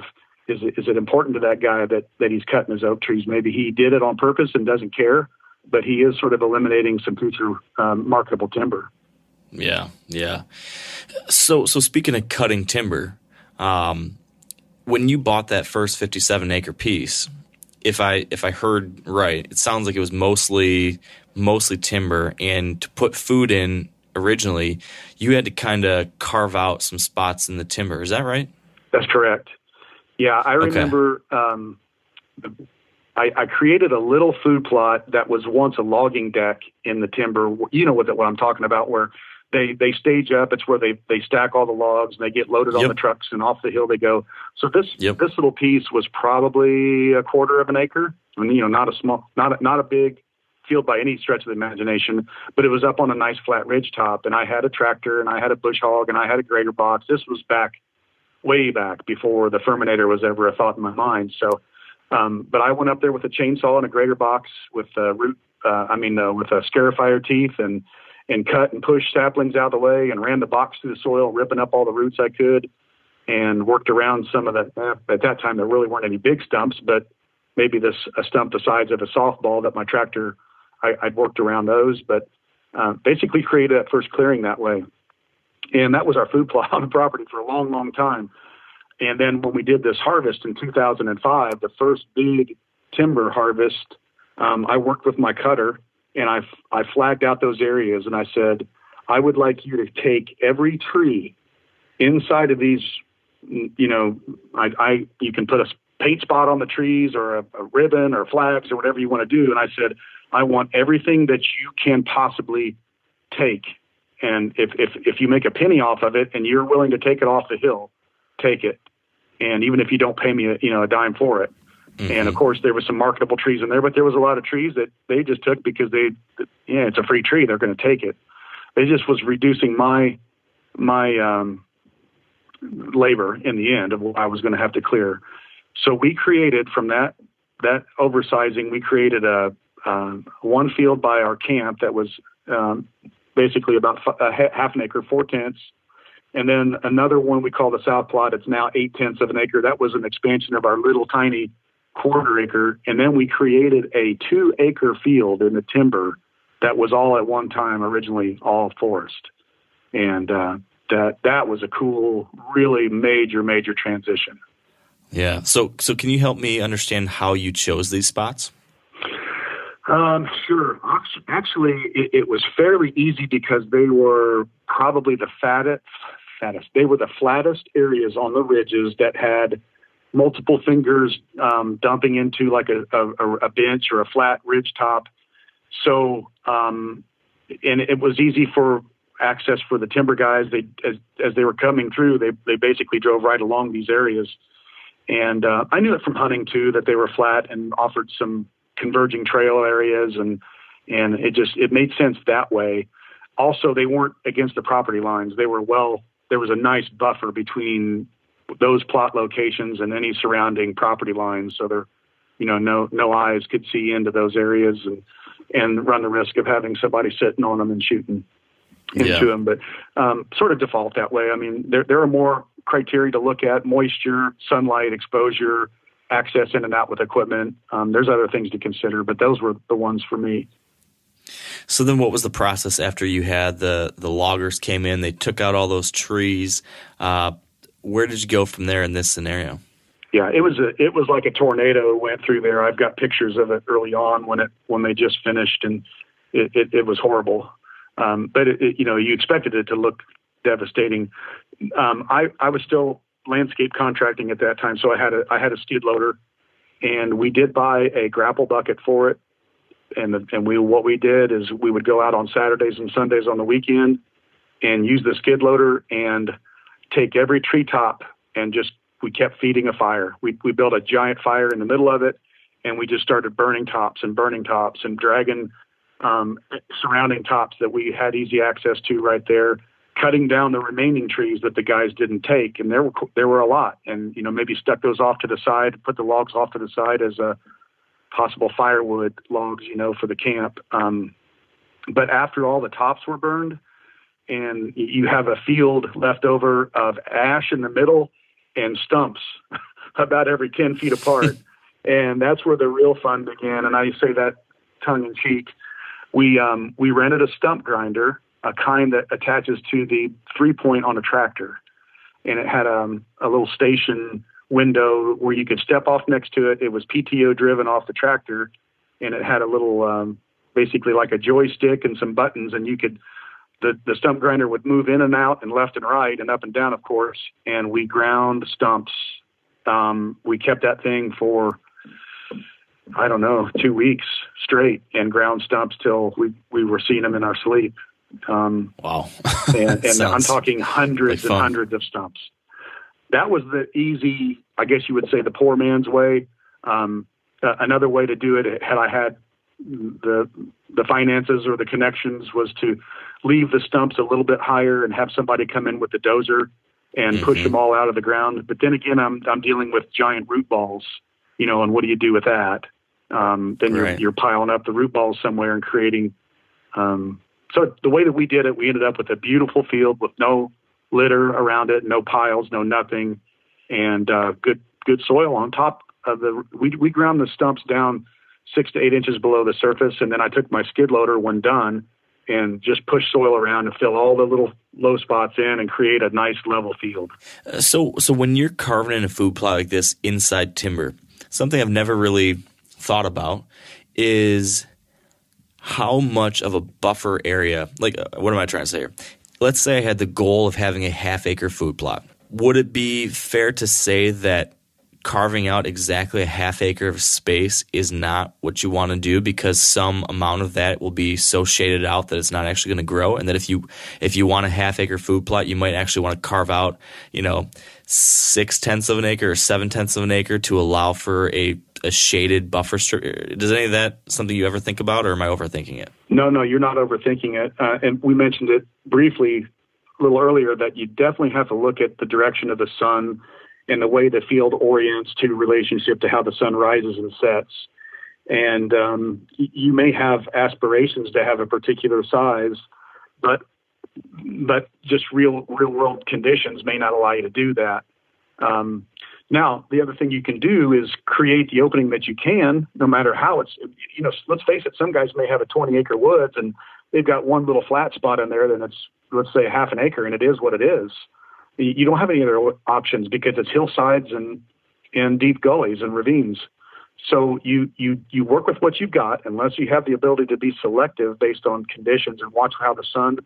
You, you're going to need four hours minimum of direct sunlight a day to grow a good, sustainable uh, forage of any kind. I mean, yeah, you can grow plants less than that, but that's what you're going to need to have a good, viable um, food source that's that's storing energy and, and providing for your deer.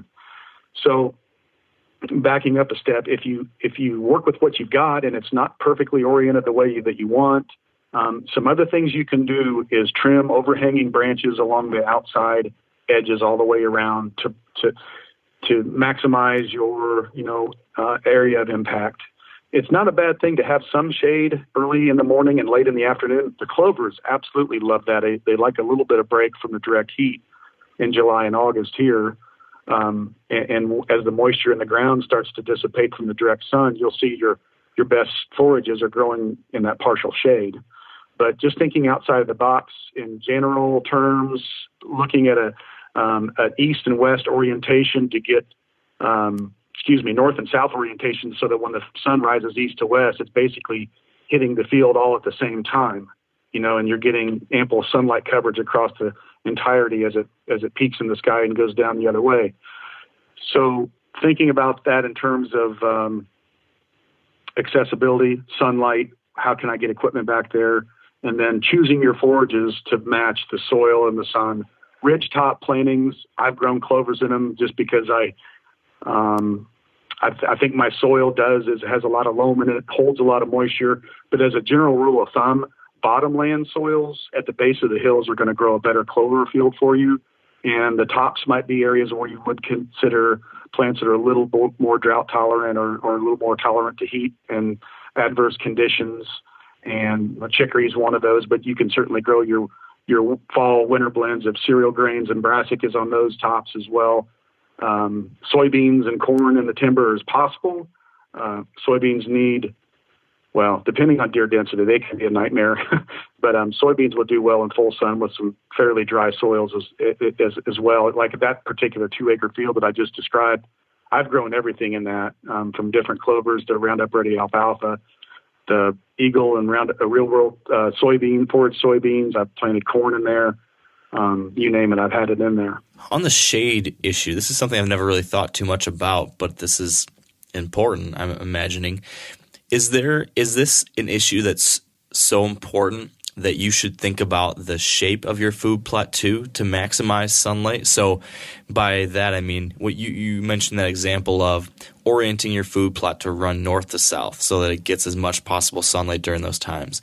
Would it also be beneficial to have a more of a square shaped food plot in a situation like this that, that has more unshaded uh, surface area versus a long skinny food plot that might be in shade for a longer period of time. Uh, does something like that make sense at all?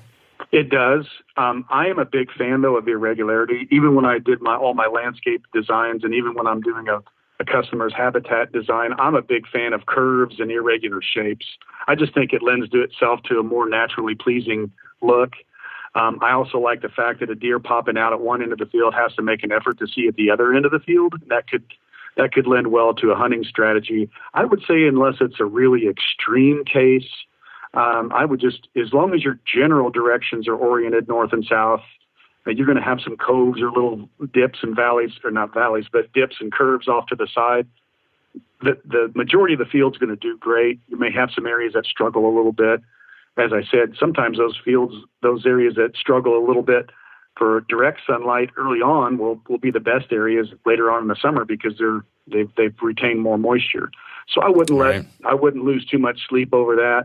Um, there's nothing wrong with square if that's the area you've got to work with by all means, and it's a little bit easier with equipment and turning around and running straight lines and all that. But I, I'm a fan of ir- irregular and odd shapes and pinch points and ins and outs and you know that kind of thing. Just just from the design aspect of it and the hunting the interest that it creates.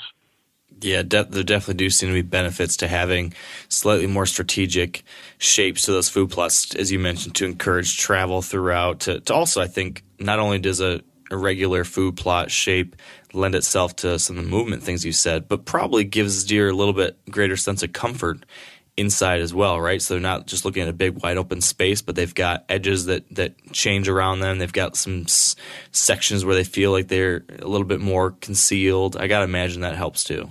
That's a great way to say it. Concealment's important to them, and these these woodland interior plots are just that's the whole purpose of them.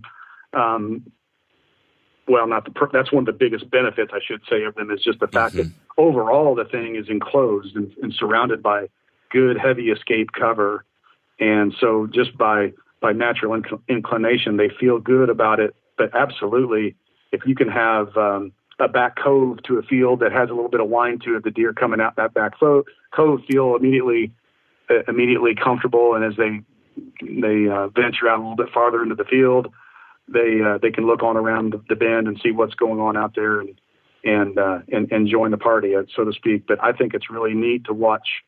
Um, so we've killed some mature bucks that will pop out in one part of the field and work a scrape line all the way around the perimeter, and they've got to check the the whole peripheral, and we'll end up getting a shot because of the fact of the way it was shaped. You know, they've got to see what's what's going on around the bend. That's pretty cool. Um, something that just popped in my mind as I'm thinking through this specific scenario of this shaded timber food plot. Would it ever make sense to girdle trees around the outside, around the border, so that you are essentially maybe there's a bunch of trees with a really big canopy that are on the outside that would be shading your food plot? Eh, For those that aren't familiar, girdling is a way. I've never, I've actually not done it personally, but I've seen that you, you make a cut around the tree and then apply an herbicide and that kills that tree. Um, Yeah. Is that a kind of easy way to give you like a shade border or a removing shade around the border? Is that something you've ever thought about? It, it is a way to do that for sure, but I would caution you if it's a marketable tree, um, I would have sold it and gotten it out there already anyway.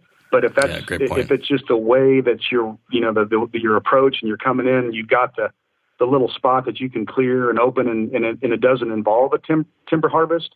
First of all, definitely, Mark. Let's let's identify it. If it's a beautiful white oak tree, we're not. We don't want to do that um, or, or, or or any of the others down that list of desirable marketable species.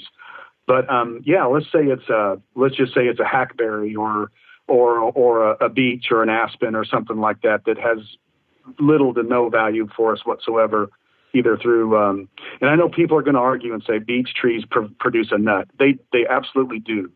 But in my in my property, um, there are hundreds and hundreds of thousands of beech, and they're directly competing because they're shade tolerant, and my oaks are not. So um, you just deal with what you're working with. In my case, I, I have no issue with removing as many beech as I can because I never will be able to remove them all. And I would much rather have a, a, an oak tree of one sort or fashion growing there instead of a beech tree. But um, back to the point, the only downside that I could see to what you recommended or mentioned there is that eventually that tree is going to fall. Um, large limbs are going to break off it, of it over time, and, uh, it, and, and a big wind is going to push it over someday. So consider that for number one. Are you going to be prepared to deal with it when it falls and have to cut it up and move it out of your plot? But number two, please be careful about hunting around those things too. I've I've seen uh, ringed or or girdled trees in a windstorm um, nearby me, and I've climbed down just because I felt like, you know, that's certainly not a good scenario there. That anything could happen. Yeah, that's a great point. Wouldn't want to be in that scenario. A little scary. Um, yeah, yeah, that would be. Um, I don't think we need to go into the basics of, of food plots. Um, we've talked a lot about cover. We've talked a lot about some of the specific or some specific things about how to position food plots and things like that in the timber. But as far as like what to plant, you know, everyone wants to know like what's your favorite thing to plant or what should I plant in my food plot or should I do this clover or this soybean or or this oat or whatever. I, I don't yeah. know if there's necessarily value to saying like here's the best blend to buy. But right. what I am always interested in and what I think probably the better question is for someone to be thinking about when they have a food plot that they're going to try planting for the first time or that they want to experiment with, it's probably just it's probably just how do you go about making that decision? Like what are the right questions to ask as an individual to get to the right answer as far as what to plant?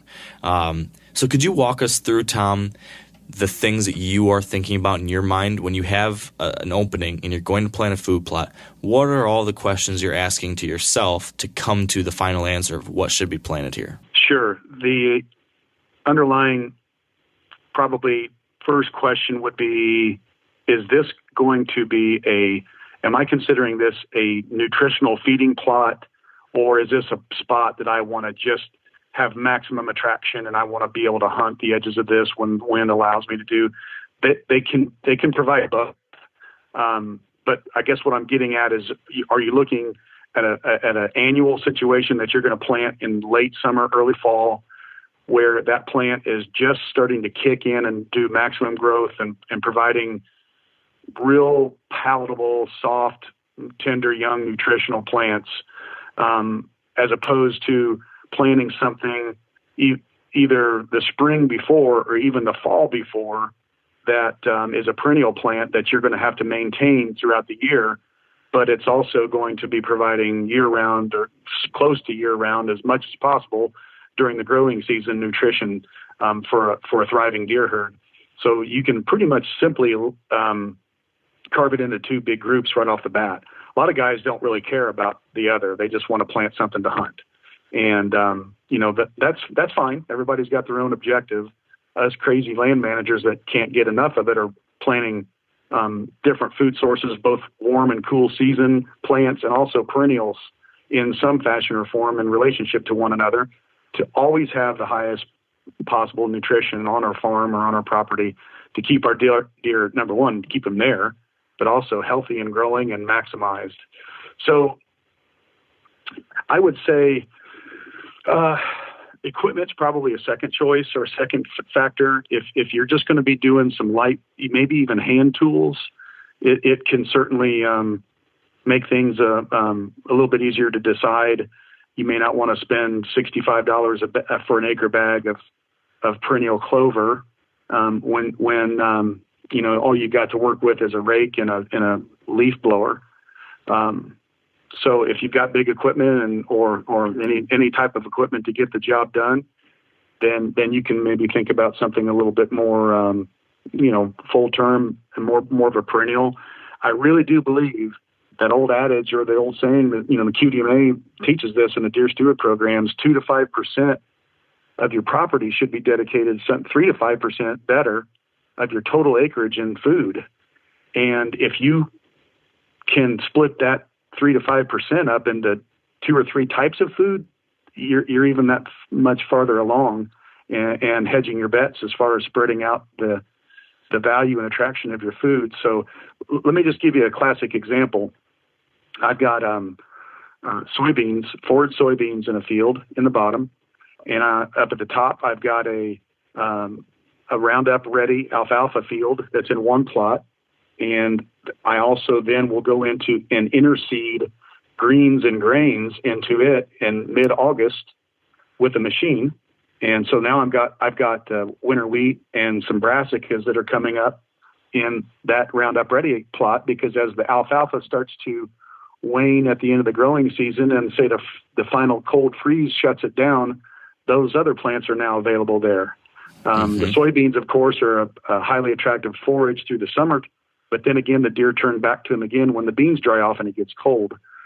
If if you're not using a forage type soybean, when the leaves start to yellow off here in the Midwest, usually the last week of August into the first two weeks of September, about the time antlers are drying down and velvet starts to peel, you can walk the soybean rows and, and broadcast greens and grains. When I say that, I'm just kind of covering a broad spectrum of plants um, into the bean rows and, and double up that food plot and make it a, uh, an extended, attractive field. So now you've got attractive, lush greens growing in, and you've got those standing soybean pods that they're going to be in there hammering when the weather gets cold.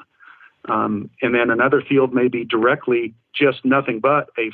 I disc the soil. I've I've limed and fertilized it, and I've planted a fall blend of say annual clovers um, with a particular uh, one or two wheat or oat species that I find useful that that work in conjunction with one another. Um, and, and of course, Whitetail Institute is our sponsor with Whitetail Properties, so I certainly look look at their broad spectrum of available plants, and there's there's a, a plant and a mix or a blend to suit any situation um, that we've talked about, uh, other than the, the crop type grains. Yeah, yeah, I've had a lot of success with their uh, with their seed as well. I, I've used uh, the kind of combination that's worked for the the couple small plots that I'm able to plant on a property that I've got permission on. I, I've been doing um, a mix of wintergreens and then their oats, and I've done strips of that um, to allow me to properly time when those things get planted. Um, but but yeah, I, I love your your approach to having a diversity of food laid out in kind of a strategic way, so there's something for deer at all times of year. And then I got to believe that by doing that, you're able to pattern deer movement in certain places based off of that most palatable food source, right? Absolutely. And you'll see the change. You'll see deer transition from one, and, and even in a field when you have a, um, just say you have a blend of four or five different species out there, you'll see deer selectively constantly moving. And they may be selecting this particular clover for this three or four days this week. And then as that plant begins to mature and another one's coming on and it's at its highest palatable protein level, they're selecting that. They're amazing creatures. They know exactly what's best for them and they can select that out. So, um, yeah, it changes through the season, just like the, the minute that the first soybean leaves start to yellow, they become dried out. They're no longer attractive. The deer are going to switch from soybeans and go to a green grain, a green um, uh, uh, cereal grain, or a clover, or a, uh, or, or young brassica plants. Uh, so it's they, they they certainly are very selective, and and the word is browsers. You know they they they browse and they uh, people say graze. They they they browse. They're designed. Their mouths are designed to clip and uh, twigs and and shoots and the ends of weeds and everything too. But they they've got that soft palate and and that uh, those lower teeth. But they're out there clipping off uh, fresh forage and they they know what's good for them. So they're purposely selecting that out. Yeah, it's kind of amazing that they, whatever whatever mechanism it is that allows them to select, they they are able to select the very most nutritious thing at just the right time of year for that specific plant matter um, to, to benefit them most, which is kind of amazing. I wish that I had that kind of selectivity so I knew not to keep eating the Wendy's hamburgers all the time. well, I think where they're at an advantage is they can probably tell through taste. That's my that's my uh, my gut instinct tells me that they're able to taste, um, and it, and it has a, a certain appeal when it's just at the highest peak. Whereas Yes. the stuff that tastes good good for us is not always the best. not so good for you, yeah. we need to figure out some way to flip that around. Exactly. So um so tom i feel like i uh, we're going to get going really long here if i'm not careful to, to rein us in because we've we've covered a lot of interesting stuff i'm really enjoying this but there's a lot more i want to talk about um, so i'm going to force i'm to force myself to stop so that we don't keep you all night and um, just ask you one final question yes, sir. which is you know your, your work with whitetail properties and your work with the management advantage and all the different things you've done um, has put you in contact i gotta believe with some of the most knowledgeable um, experienced deer hunters and managers of land and wildlife uh, some of the very best probably in the entire country um, when you look at that top tier, those very best folks who really know how to manage wildlife and habitat and, and do it to like that next level. What what stands out to you about those people? Because I got to believe there's a lot of us, people like me and other people who have who've dabbled with it, who've had a small property maybe, or maybe they've got a, a decent sized chunk and they've been working on it for the years, but they're trying to find out like how do I take things to the next step? How do I how do I find excellence? How how do you define excellence, or what different traits, when you look at the very best of the best out there, stand out to you that would be helpful for us to to keep in mind? I think it's an insatiable appetite and desire to always want to learn more. And of course, you've got to have that absolute, just crazy passion for deer. Just we all love white-tailed deer, and you know that that's obviously a common thread. And we all love antlers. We love holding big antlers. Um, it, it's everybody you know, there, there's going to be the criticism. Well, you guys are just about trophies. No, no, I'm not. Um, we, we, we love mature deer. I don't care what it scores. We love that. That's, that's, that's what drives my daughters and I is uh, selecting the, the best, oldest mature buck we can grow on our property. Um, but I, I, getting back to the, the guy that has it, um, the people that I respect in the industry are, are just insatiably hungry and wanting to learn more. And I think it's, it's, you gotta you gotta give a guy due due um, credit for putting in time in the trenches. You know the the, the older guys, uh, and I guess, uh, and I, I don't look at myself as a pro or as a as a someone to. Um, I don't. I'm just. I'm humbled that you called and asked me to talk today. I I never look at myself as in comparison or in the same ballpark as any of the guys that I'm that I look up to. But I I just I just think that there is that there's something to be said about somebody that's been around the block many times and has done it and seeing what works and what doesn't and can help guys that are just getting started and way shorten their learning curve by hey don't do that. I did that five years ago and it was a disaster. Here's the better way you know? And and if you can keep guys um, from wasting time and wasting money and wasting you know let's face it you do something wrong one deer season or one food plot season you may be stuck till uh, a year, 12 months from then to be able to rectify it and do it over again. So yeah. um, always get your hands on, man, when I was younger, it was reading. You know, I read, read, read, read, and every article I, I, got, I could get my hands on, Quality Whitetails magazine, and, and, and reading from the best. And obviously doing it and seeing what worked and making a mental note not to do that or let's do this differently. Uh, keeping keeping good records. Don't be afraid to take advice from others. Don't be so um, you know high-minded that that there's not a, a, better way or somebody that can help you uh, understand a, a, slight twist or turn that could make your results better. But um, yeah, just be constantly hungry to want to to want to learn more and uh, it, it just immerse yourself in it. Yeah, that's great, great advice, and uh, I, think, without a doubt, and I think anyone who's heard this conversation would certainly put you in the same category as anyone else out there who's who's sharing some really, really helpful advice as far as these things. I've I've found this really enjoyable. So, so well, thank, thank, you for that, Tom. And um, for folks that want to get in touch with you about a, a property or who want to learn about what you're doing or who want to see your your filmed hunts or anything like that, um, where can people go online or get in touch with you? Sure. Um, well, you can certainly just go to whitetailproperties.com and click on the state of Indiana, and my name will be there, Tom James, or you can email me at tom.james at whitetailproperties.com. Um, you can certainly also go if you want to see what we've been doing as far as some habitat work. The Land Beat series by Whitetail Properties, I've been fortunate enough to be asked to be involved with uh, the digital program Land Beat, which uh, Whitetail Properties is is excited to be ramping up to many more episodes a year.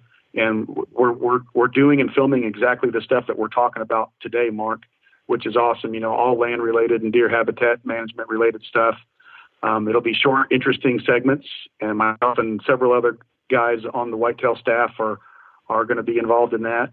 And then the managementadvantage.com, my buddies Casey Shootman, Chuck Sykes, Howard O'Neill, um, Eric Long. There's several guys that it's that's in that group that have been long involved in that, and we contribute as we can uh, current relative topics to what we're doing on our properties. We're trying to film and show that work being done and the results of that being done, so folks can go back through the archives of that program, either on the website or on the YouTube channel, and search up a topic, and you'll see us doing doing it somewhere uh, in the past, and then uh, we we a lot of times like to include hunts that that show the result of that hard work that we put into it. Excellent. Well, I uh, I've I've watched the videos. I've I've seen the land beat things you're doing. I, have been kind of privy to, to some of these different things you're up to, and, and, everything seems pretty darn excellent, Tom. You've been helping a lot of folks out, and I think you did here today too. So so thank you for that. Thank you very and, much for saying that. Yeah, and good luck uh, with the upcoming spring and summer work on on your properties. Yeah, I've got that big project right around the corner, and I'm more excited about that than anything I have been in a very long time. It sounds like it's going to be a good one. yes, sir. All right, Tom, let's talk again soon. Thanks, Mark. And that is going to be a wrap. So, if you'd like more information about anything we talked about, you know, as Tom mentioned, you can find his information over at whitetailproperties.com. Uh, please participate in Shed Rally this coming weekend. It's going to be a lot of fun. I'll be out there looking for antlers. Make sure you wear your wired hunt hats and shirts so you can be included in the giveaway. And uh, otherwise, I just want to wish you guys luck. Good luck out there looking for antlers. Have a great time. And until next time, stay wired to hunt.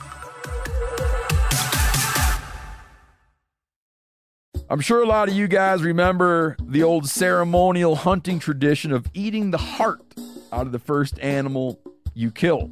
Meat from those organs are among the most nutrient rich foods on the planet.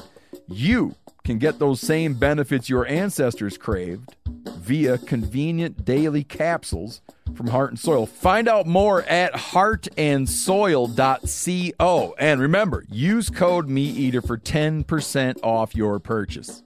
Outdoor adventure won't wait for engine problems. Things like hard starts, rough performance, and lost fuel economy are often caused by fuel gum and varnish buildup. Seafoam can help your engine run better and last longer. You simply pour a can into your gas tank. Hunters and anglers rely on Seafoam to keep their engines running the way it should the entire season. So pick up a can of Seafoam today at your local auto parts store or visit seafoamworks.com to learn more.